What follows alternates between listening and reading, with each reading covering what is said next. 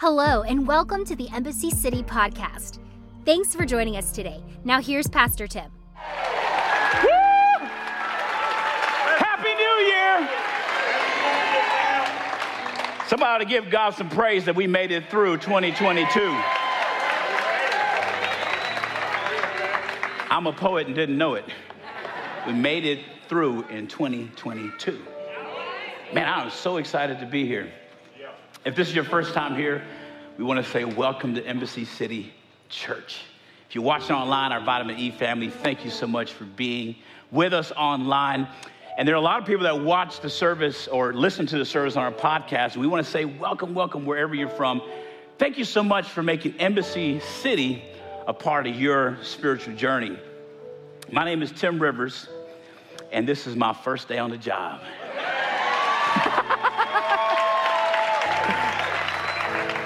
You ever seen those um, those cars with the sticker on the back that says like student driver? I thought about getting a t-shirt, it was like new pastor. Stay back fifty feet. No, I'm so excited to be here. I believe God is gonna do some special things in this next season. Uh, Janice and I, our family, uh, we've been praying for you. We're delighted to get the opportunity to serve you in this role. And I just believe that God is going to do spectacular things in the life of our church. And what that means is that he's going to do spectacular things in your life. Because the church is made up of many parts. And you and I are parts of this body. And so if the body is going to be healthy, it's because the individual parts are healthy. And I believe that God's going to do something special this year. And somebody say amen. Amen. This is a cool day because it is the first day of the first week of the first month of a new year. This only happens several years. Uh, the last time was in twenty seventeen, which interestingly enough was the first Sunday that Embassy occupied this building as a permanent space.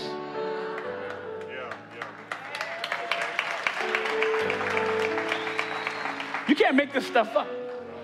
It's starting to get obnoxious. I'm like, God, stop it. this is this is not right. But it's it's unique. It's an it's an amazing opportunity to start the year off in the presence of God. And I'm so glad that you're here. You're joining us online. You know, when I was thinking about this Sunday, I was like, man, I wonder who's going to show up. You know, like the turn up is real for some people. You know what I'm saying? I'm, I'll be praying. You know what I'm saying? Like. Some people be like, I got one last day. Everything's going to change tomorrow. But I'm glad that you're here. So if you have your Bibles, let's go to Genesis chapter thirty-two, the book of Genesis chapter thirty-two. While you're turning there, let me make you aware of something that we're going to do starting next week. We're going to kick off on the ninth, which is a week from tomorrow. We're going to kick off twenty-one days of prayer and fasting. Oh, I'm excited. Um, let me just real quickly tell you the significance of prayer and fasting. The disciples of Jesus went out and they did a couple things to try to cast out some devils. The devils weren't having it. They came back. They said, Jesus, we try to do these miracles. It didn't happen. What's up? Jesus said, this comes not out but by prayer and fasting. Yes, sir. In fact, Jesus, you can read about this, Luke four, before he stepped into Um, the things that he was anointed to do, he went through a time of prayer and fasting. forty days he prayed and fasted. What fasting does for us is it it is us moving aside things that are normally distractions or conveniences of life so that we could take that time and focus it on the Lord. The reason why we're starting on the ninth is we want you to take this next week or so and really start praying and, and thinking about what God wants you to focus in on as you fast and pray for the next twenty-one days. And you can fast whatever. Think about what you're going to fast. It could be caffeine, uh, coffee, uh, anything that's a distraction or that's pulling at your attention. With the exception of you can't fast your kids. My kids be pulling at me. I'm going to fast them for twenty-one days. No, you can't do that. You can't fast your spouse. Don't even... I'm trying to remove all distractions. Fast something that means something to you. I take this next week, think about it. And then, tune in with us online because every day on our social media accounts, we're going to post daily devotionals for twenty-one days. They're going to be on a certain subject. We'll have prayer. It's going to be a really good time. And how many believe God's going to do something special? Yeah, yeah, yeah. Man, even as I'm talking about it, I feel the presence of the Lord. I really do. Because I believe that by the end of this fast, it's going to be spectacular. It'll be miracles, signs, wonders, healings, all types of stuff happening. So if you're going to join in on the fun, say amen. Amen. All right. Genesis chapter thirty-two, verse number twenty-two. It says, the same night, somebody say night. Night. He rose and took his two wives and his two female servants and his eleven children and crossed the ford of Jabbok. He took them and sent them across the stream and everything else that he had. And Jacob was left alone. At least he thought he was. How many know that even when you feel alone, God's still there? Yeah. Yeah. And a man wrestled with him until the breaking of the day.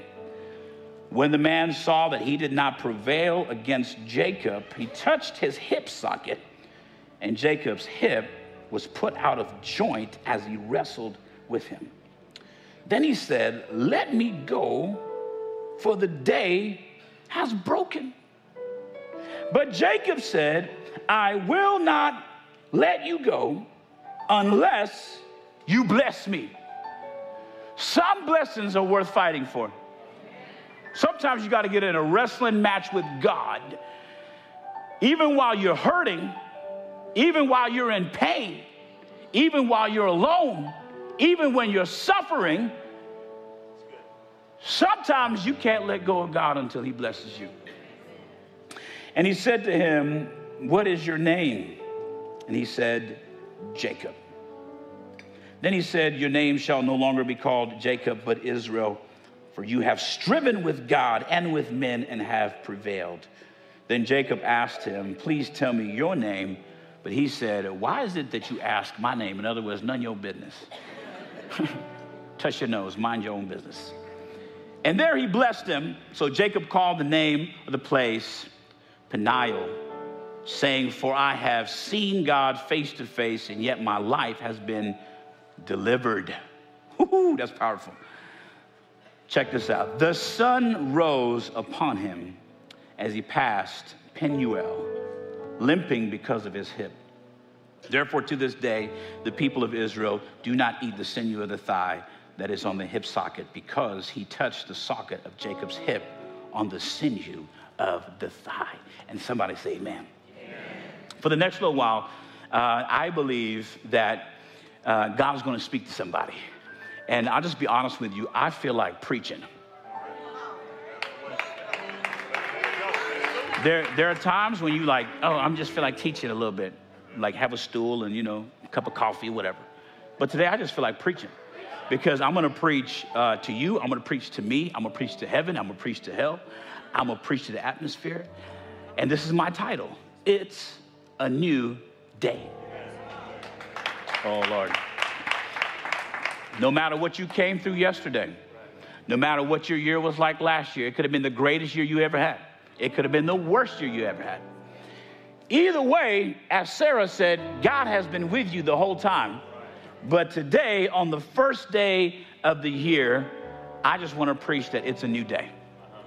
Let's pray. Heavenly Father, we thank you so much for your goodness and your mercy. We thank you that you have brought us through twenty twenty-two. And Lord, as we step into this new year, we consecrate this day and the rest of these days to you. Do what only you can do. Move in us as only you can move. Touch our ears that we may hear, our hearts that we may receive, and our minds that we may understand. Speak to us through your word in Jesus' name. And everybody say amen. Amen. Somebody touch your neighbor and tell them it's a new day. New day. I'm going to say it with conviction. It's a new day. It's a new day. So there are certain things about God's creation that I find perplexing, like uh, the creation of mosquitoes. Anybody ever wonder, like, why did God create mosquitoes? And inevitably, somebody is going to message me and say, actually, mosquitoes are very important to the ecosystem. because they're actually pollinators. And only thirty out of the four hundred species actually feed on human blood. You're like, why does he know that? Because I know somebody's going to message me. Another thing, though, that I find perplexing about something that God created is time. Time is very interesting because when we look at the characteristics of God, there are certain things about God and his character that reveal his divine nature. And a few of those things is that he is omniscient, which means that he knows all things. He's also omnipotent, which means that he has all power. Isn't that a comforting thing to know? That God has all power, that no matter what you go through, no matter what you face, he has all power. He has power over sickness, death, hell, and the grave. He's got power over your drama. He's got power over your trauma. He's got power over your mama. He's got all kinds of power. He is also omnipresent, which means that he is everywhere at all times. He fills all of space and time. And he's also eternal, which means that he has no beginning and no ending. He has always been. He was, is, and will be. He was before you were. He was before Abraham was. He was before creation. He was before there was ever a star in the sky, he was. Before there was ever a moon, he was. Before there was ever a sun, he was. Before you ever went through what you went through, he was. While you were in your sin, he was. Now that you're a saint, he was. Even if you're a sinner, he was. He was, he is, and he always will be. God is eternal. What's interesting, though, is this God who is omniscient, omnipresent, and is eternal and stands outside of time, has in creation created time. And you can read about this in Genesis chapter one, because the Bible tells us that God begins to create. And after every day of creation, there's this phrase in Genesis chapter one that gets repeated. And it says, and there was evening and there was morning the first day. And there was evening and there was morning the second day. And there was evening and there was morning the third day. On and on to six days of creation. And then on the seventh day, the Bible says that God rested from all that he had done the, the previous six days, and he looked back at what he created, and he said, it's all good. Nah, fam. It's real good. And then he rested. So God not only created the moon, the stars, the sky, the, the humans, the animals, but he also created time itself. Now, for centuries since God created time, mankind has been trying to figure out how to understand time. Scientists and physicists have spent centuries trying to understand how time and space moves. In fact, one of the most famous scientists by the name of Albert Einstein tried to tap into understanding time and space when he developed the theory of special relativity.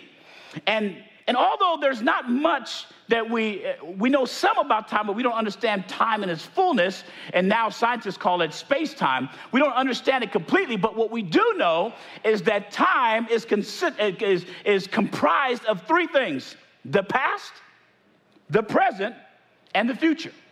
And I believe this is why God created time. I believe God created time so that we can enjoy the present, having made it through our past, and look forward to the future. Every one of us have a past. Every one of us have a present. And every one of us have a future. I know that you're dressed up and you look nice today, but you didn't look this way yesterday. I, I know you're in a suit today and everything's good and, you, and you're a saint, but for, for a lot of us, we got a story about our yesterday. We weren't always saved. We weren't always speaking in tongues. We weren't always uh, dancing in the church. Some of us were, we, we were dancing in the clubs every night. We were getting drunk every night. But somewhere in our journey, God intersected into our present and said, I'm removing you from your past, I'm bringing you into the present, and I'm giving you a new future. So every one of us have a past, a present, and a future, and this man named Jacob was no different than us. And, and I love the story of Jacob because when we read the Bible, we have context. We can look at his past, his present, and we can see what his future was like. But in order to understand, truly understand the significance of a new day in Jacob's life, we have to go back and understand his yesterday. In order to understand his today, we have to look back and see what brought him to today. What was his yesterday like? So when we look at the story of Jacob, what's interesting about Jacob is that um, he was, he's named as one of the patriarchal fathers along with his grandfather Abraham and his father Isaac. But just because he is mentioned as one of the patriarchal fathers does not mean that his upbringing was ideal. Can I tell you, you can have the promise of God on your life. That does not mean that you get to escape suffering. In fact, if anybody tells you that once you become a Christian, your life will be perfect, they lying. In fact, this is why Jesus said, if you're going to follow me, take up your cross and follow. Why do you need a cross? Because you're about to get crucified. It ain't for optics, y'all. Right? Right. That's why Peter said, he said, think it not strange, the fiery trials which are to try you as though some strange thing has happened. When you become a Christian, you become a threat to the kingdom of darkness, and the devil don't like threats, so he's going to come after you. You're like, I'm just trying to be saved. He's like, I know, that's why I'm coming at you. So, so Jacob, uh, he, before he's even born, this is the first mention of Jacob, God speaks to Rebekah, and he says, Rebekah, you are pregnant, and within you there are two nations and two people groups. And these two nations are at war at, with one another. One's going to be stronger, the other's going to be weaker. The older is going to serve the younger. It's going to be kind of out of the context of what life is normally like. Usually the younger would serve the older, but God said it's going to be turned around. So when Jacob and Esau are born, the scripture says that Esau comes out first, and Jacob is born grabbing onto the heel of his brother Esau. So from the very introduction of Jacob into the world, he is already in conflict.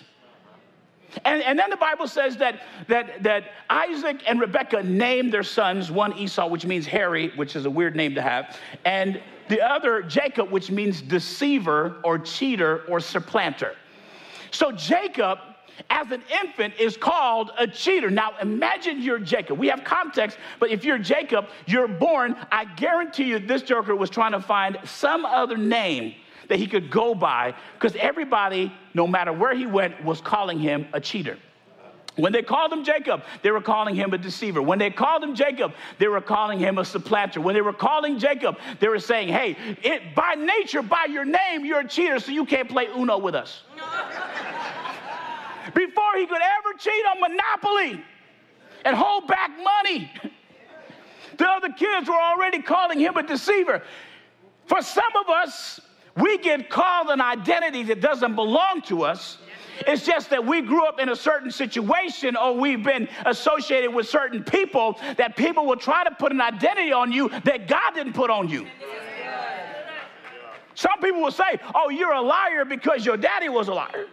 Oh, you're a cheater because your mama was a cheater. You're always going to have this problem because your family has always had this problem. You're always going to end up in this situation because everybody that goes to this school never graduates. Everybody that... So Jacob here is dealing with an identity that's put on him, which he hasn't even worked out yet. I'm talking about his yesterday. So, so, so then Jacob, he gets a little older, and after being called a cheater and a deceiver for so long, he finally starts to believe that he actually is what they say he is. So you gotta be careful who you're around and what they call you. Because here we see Jacob now. He apparently is a good chef, a great cook. And he's out in the middle of the fields cooking because he knows that his brother has been gone hunting for a while. So Esau is on his way going back to camp, and he's passing by Jacob, and he smells mm, this porridge, this pottage, these lentils, whatever it is. And he walks up to Jacob, and he's like, Jacob, let me have a little bit of this soup because I've been gone for a few days. I caught nothing, and I am starving. And Jacob's like, I got you, fam. I got you a bowl. In fact, I'll give you two bowls. And Esau's like, yes, thank you, brother. And he's like, but it's going to cost you something. So he says, all right, just name the price, man. I'm, I'm starving. I, I'm willing to pay for it. He says, all right, it's going to cost you your birthright. This ain't even even. This ain't apples to apples. Well, let me just stop and say this. This is why you got to be careful. The decisions that you make when you're hungry. When you're hungry and you're desolate and you're empty, you will try, you will start trading off blessings that God's put on your life for momentary satisfaction. You will start trading eternal blessings for temporal blessings. So Jacob cheats his brother out of the birthright. And, and Esau doesn't think anything about it because Esau, this was Esau's rationale. He goes, what good does a birthright do if I ain't even going to live to enjoy it? This is the kind of warped thinking we start having when we're hungry. So this is the first act, recorded act of Jacob now taking on an identity of being a cheater and a deceiver. And once he does that, it's a slippery slope because now he's got to get one more thing. He's got to get the blessing. He's got the birthright, but now he needs the blessing. So his mom starts scheming with him. And while Esau, again, is hunting, trying to get his dad some food, uh, Isaac is in there. He's in his final days of life. And Rebekah's like, hey, let's go in here, and I'm going to put goat skin on you so that it's going to feel like you're, first of all, how hairy do you have to be to get confused with goat's hair? That stuff is prickly. It smells bad, but somehow it worked. Isaac, I mean, Jacob goes in there. Isaac feels him. He says, you feel like Esau. You smell like Esau. This food tastes like Esau, but your voice don't sound right. And Jacob's like, it's me, Dad.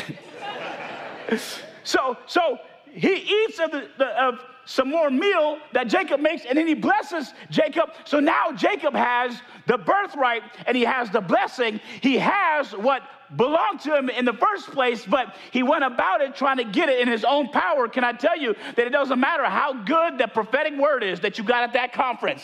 There's nothing that you can do to make that word come to life in your life. Anytime you try to do the will of God in your own power, it will backfire on you.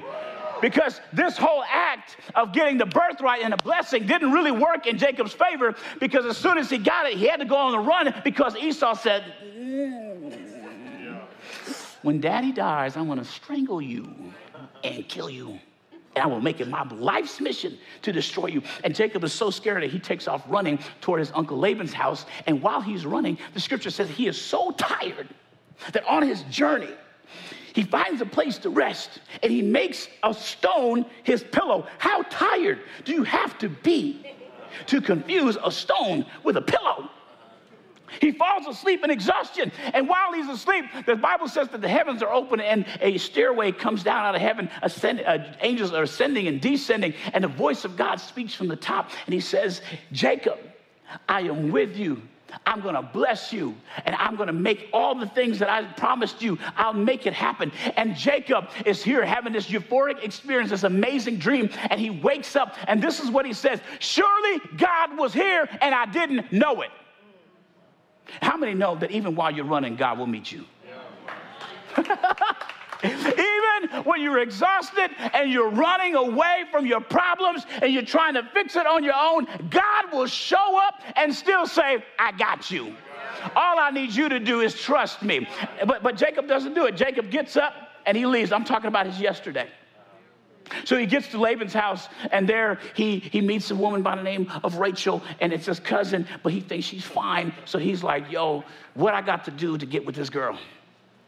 So he talks to Laban, her dad, and he says, look, I will do anything, anything to get this girl. And, and, and Laban's like, I got you. Um, I need you to work for me for seven years. Now, what kind of girl is this. Now, I would work seven years for my wife, for sure.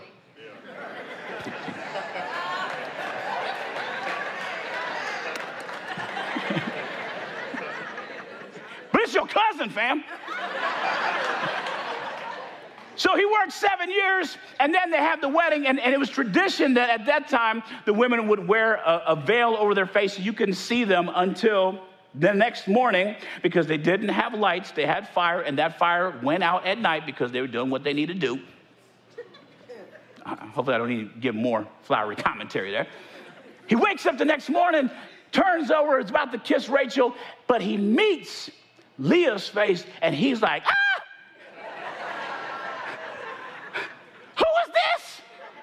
Now, here's how the scripture describes Leah. It says that she was weak on the eyes.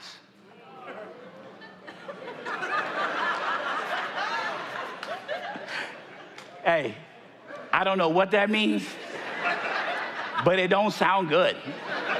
You, you, yo, either she is weak on your eyes or she got weak eyes. Either way, it don't sound good. In fact, it was so ratchet that Jacob said, listen, whatever I gotta do, I'll do it again to get the right one. So Laban's like, all right, work another seven years. And Jacob's like, bet, I'll do it. So he works another seven years for Rachel. Now the cheater is getting cheated. Now the deceiver is getting deceived. I'm talking about his yesterday. So now Jacob has been working for fourteen years. He's got two wives, but he has nothing for his possessions. So he says, Laban, what I got to do to get some possessions and get out of here? Laban says, work another seven years. So Jacob, having nothing, he's like, you know what? I- I'm willing to work another seven years. By this time, we realize that Jacob is trying to live an honest life. He's trying to earn the right to be a respectable man because he knows yesterday he cheated his brother out of a birthright, and he cheated his brother out of a blessing. So now he's working. He's worked for twenty years to try to earn respect, and it still is getting him nothing. You cannot, in your own power, earn what God has for you. I'm talking about his yesterday. So all of this stuff happens, right? And Jacob now says, you know what? I'm done with it. I've got my possessions. I got my wives. I've got my servants. I've got my kids. I'm going to make my way back home. And you know what? I'm going to go face Esau, and, and, and hopefully I can send some servants and soften the blow. Maybe we can make up. Maybe I can tell him I was young. I made mistakes. I did some dumb things, and just maybe he'll forgive me, and I'll share some of the blessings. So he's on his way to go meet Esau. He sends some of his servants ahead, and the servants come back and say, listen, I know you sent gifts and stuff, but it only provoked Esau more. He's coming with four hundred trained soldiers. So now Jacob finds himself at a place called the Brook of Jabbok. And he sends his servants and his wife and his kids and livestock ahead. He's there all alone by himself between his past. Laban's coming to get his stuff, and his future. Esau's coming to get his stuff. He is in the present between his past and his future. This is what scientists and physicists call the Minkowski space. It's the intersection of the future and the past. You're right in the middle, and Jacob finds himself there, and now he is at a place called Jabbok, and it's significant that he's at this place called Jabbok because Jabbok in the original actually means emptiness. And it's a brook that runs for about sixty miles, and it empties out into the river of Jordan. But it's called emptiness because it's literally emptying out into the river of Jordan, which is called the river of God. And it's significant that God meets him at his lowest point at night, in the dark, when he is empty, and he has no hope for the future. He has no hope in the past. He just wants to be free of where he's at. So God meets him there. and begins to wrestle with him. And as they wrestle, they wrestle all night long. And as they're wrestling, the scripture says that the day begins to break. In other words, uh, somewhere in the horizon, light starts showing up. And God says, hey, won't you let me go? Because the day is breaking. Yesterday is about to come today. And, and, and, and tomorrow's about to come today. And I need you to let me go so you can go live your life as you've always lived. But Jacob, in that wrestling match with God, says, listen, God, I am sick and tired of dealing with my yesterdays and let my yesterdays haunt me. I don't know what my future holds, but what I do know is I'm not about to walk into tomorrow the same way that I was walking yesterday.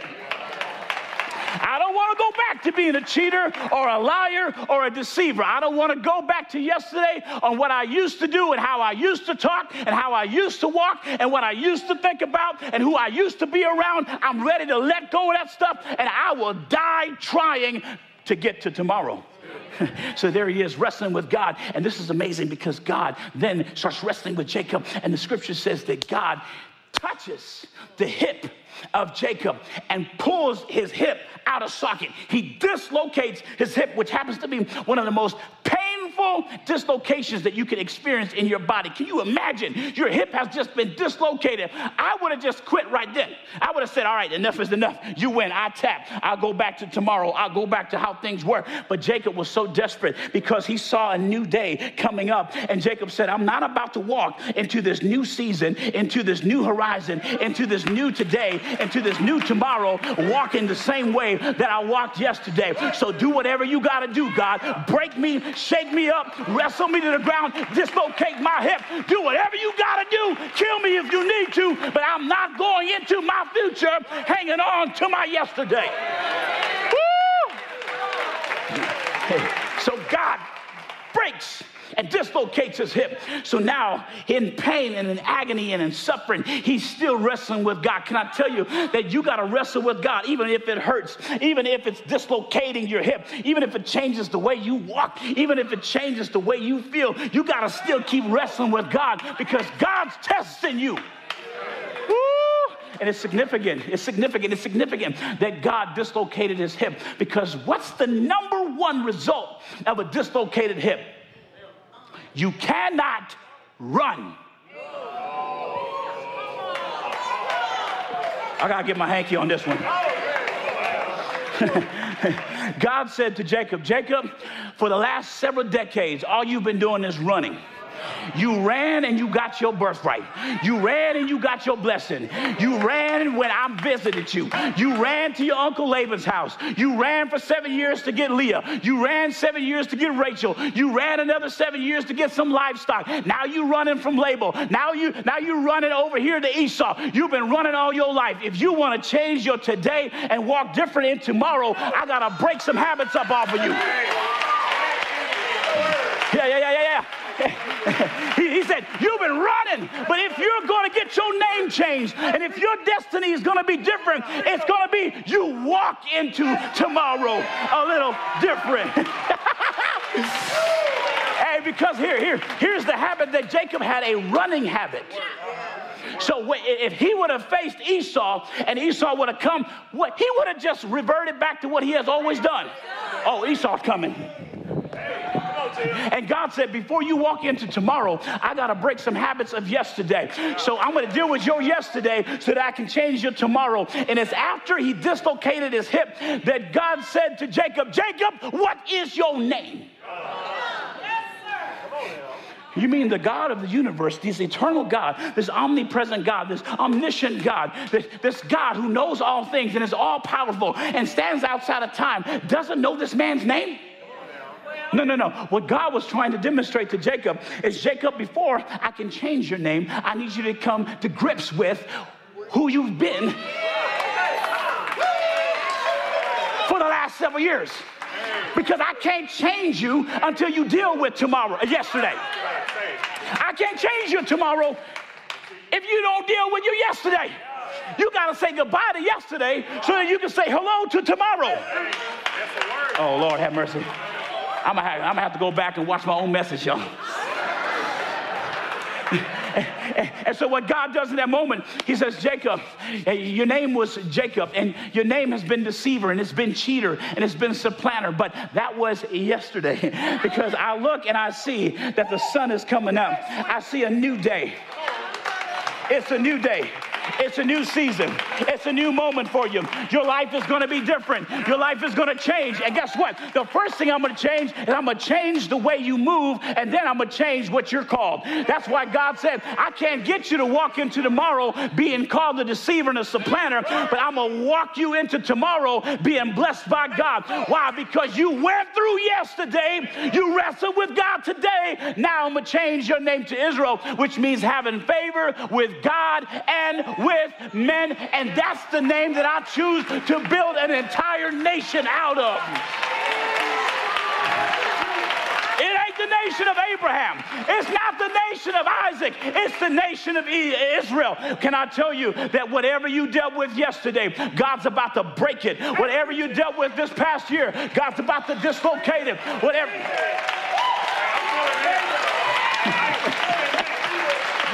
Whatever kind of sorrow, whatever kind of grief that you came through, today is a new day. Old things have passed away. Behold, all things have become new. The latter grain shall be greater than the former rain. Good and greater things are still yet to come. Woo! I don't know what you came in here with. I don't know what twenty twenty-two was like. I don't know what you faced. It could have been the greatest year of your life, or it could have been the worst year of life. You could have gone through a bad breakup. Maybe you went through a terrible relationship. Maybe you had to separate yourself from some people. Maybe you lost your job. Maybe your car broke down. Maybe you had to separate yourself from, from family members. Maybe you had a lot to deal with. Maybe you had to get away from some fake Christians. Maybe you had to redefine your definition of who God is. Maybe you had to go through some deconstruction. Maybe you had to call some people. Maybe you had to dis, uh, dislocate yourself from some people who knew your location. Maybe you had to unfriend some people. But whatever it is, I'm telling you right now, if you want to walk into a new day, you got to look yesterday in the face and say, yesterday, I'm leaving you because I'm heading to tomorrow. I'm not going back to the old way of thinking. I'm not going to the old way of my habits. I'm not going to my old relationships, my old... I'm getting rid of my boss, and I'm going to get a new boss. Woo, my Lord.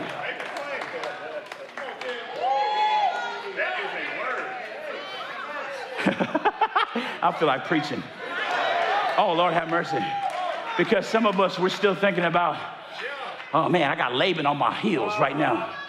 Man, I, he, he about to come get my stuff. But also, I'm unsure about my future. I don't know what Esau is going to do. But, but, but, but Jacob said, you know what? I don't care what Laban's about to do, and I don't care what Esau's about to do.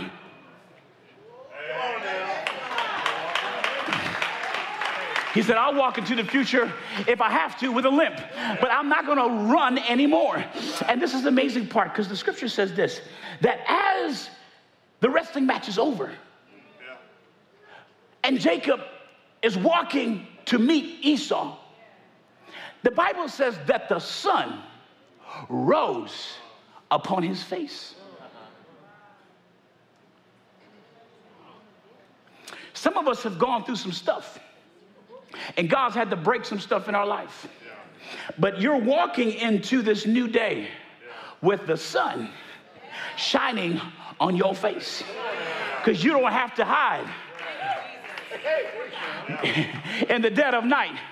You don't have to go through nighttime uh, wondering what your future is going to look like and what your past is going to do to you. When you let go of that stuff today, God will redefine what your tomorrow looks like. The reason why I'm preaching this message on the first day of the first week of the first month of a new year is because this is the perfect season and time for you to say, God, I'm not walking into twenty twenty-three the same way that I was walking in twenty twenty-two. I came through twenty twenty-two and I'm walking Walking into twenty twenty-three. Somebody touch a neighbor and tell them it's a new day. I got to close out with one. I got to close, y'all. Lord have mercy. I, I, I got to close. Amos, where you at? Oh, there, thank you, brother. Give the people some hope, brother. I got to tell you one more story, though, and, and that's the story of Israel. Israel leaving Egypt. So Israel, they leave Egypt. They've seen all kinds of miraculous things happen. Uh, God does amazing things in their midst. They leave Egypt. They're on their way to the promised land. As they leave Egypt, and they, they come out of the city, and everyone's happy, because the Bible says that as they're leaving, there are no halt or lame. In other words, everybody who was sick, when they came out of Egypt, were being healed. You can read about it in the scripture. So they're on their way to the promised land. They get to the Red Sea. And, and when they get to the Red Sea, they're like, uh, I'm not even sure what my future holds, but this don't look good. So they're in a panic. There's a million people. They're looking at Moses like, Moses, what's up with you, fam? Did you bring us out here only to die by being drowned? Now, you may look at the scripture and think like, uh, there was no reason for them to like accuse Moses, but let, let me give you a little bit of context. Moses was raised in the household of Pharaoh. Yeah.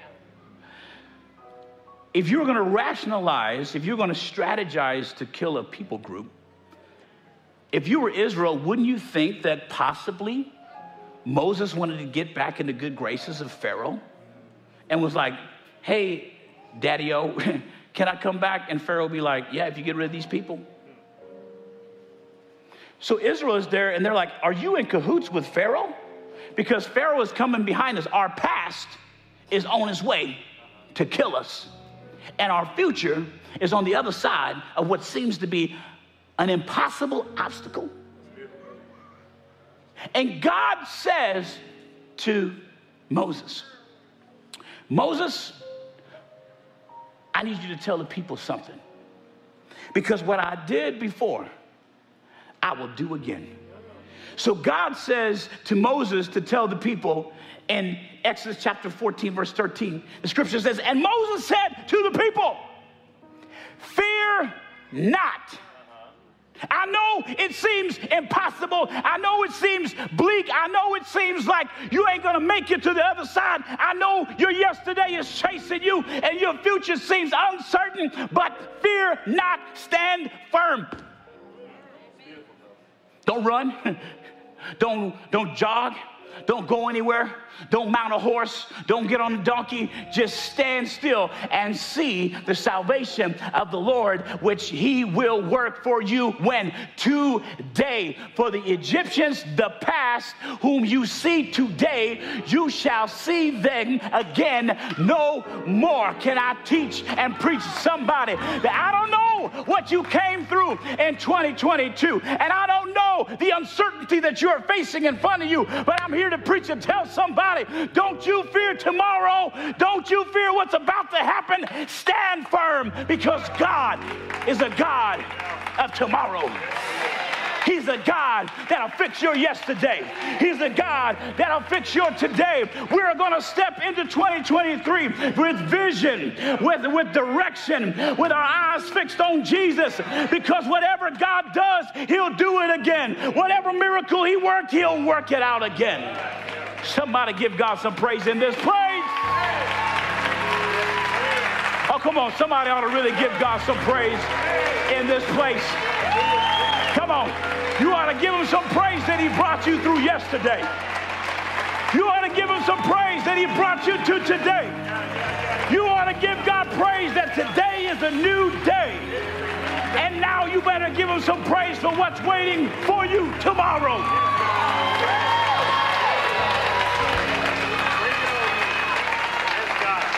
Hey, some of y'all praising like you still thinking about yesterday. I wonder how many people are going to give God praise for the tomorrow that God's got for you.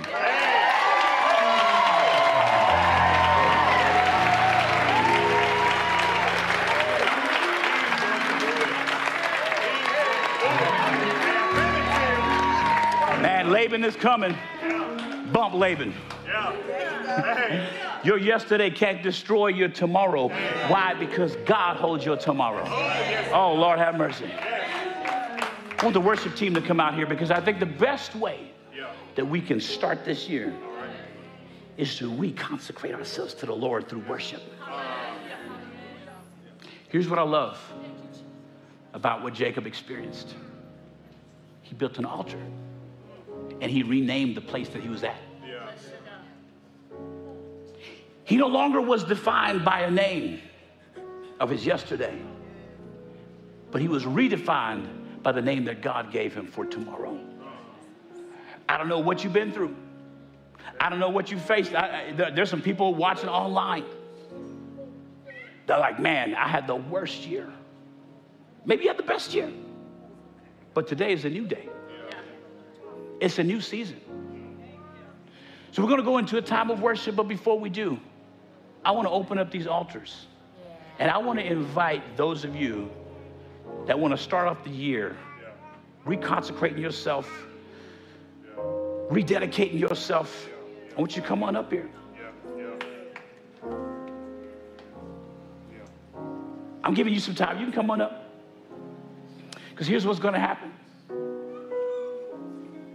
Your tomorrow is going to look different because of the decision that you made today. Your tomorrow is not going to look like it did yesterday. This year is going to be different than it was twenty twenty-two. There's going to be a new freshness. There's going to be a new anointing. There's going to be a new wine that gets poured into you. So, Father, as we stand in this moment before you, we lift our hands. We say thank you for all the things that we faced yesterday. Even the brokenness, even the weakness, I give you thanks for that. The things that I went through, I give you thanks for that. Because I will say like Paul, that even in my weakness, your strength is made perfect. I see the sufficiency of your grace when I see the frailty of my own power. And so right now, God, I just give your name the praise, the glory, the honor. I lift my hands in worship to you. And I just want to say it's a new season. It's a new day. I'm stepping into a new anointing. I'm stepping into a greater anointing. I'm stepping into a new season. I'm stepping into favor. I'm stepping into fervor. I'm, I'm stepping into a newness. Today changes my tomorrow. Thanks for listening today. If this message spoke to you in any way, please subscribe in your favorite podcast app and leave a review too. We would like to connect with you. For past messages, updates, and more, please visit embassy city dot com. You can watch live on Sundays and view past messages on our YouTube channel at youtube.com forward slash Embassy City Church. Follow us on Instagram and Facebook at Embassy Urban. If you'd like to support more of what we're doing, you can give online at embassy city dot com or text Embassy City, all one word, to seven seven nine seven seven. We pray you have a great week. Thanks for listening today.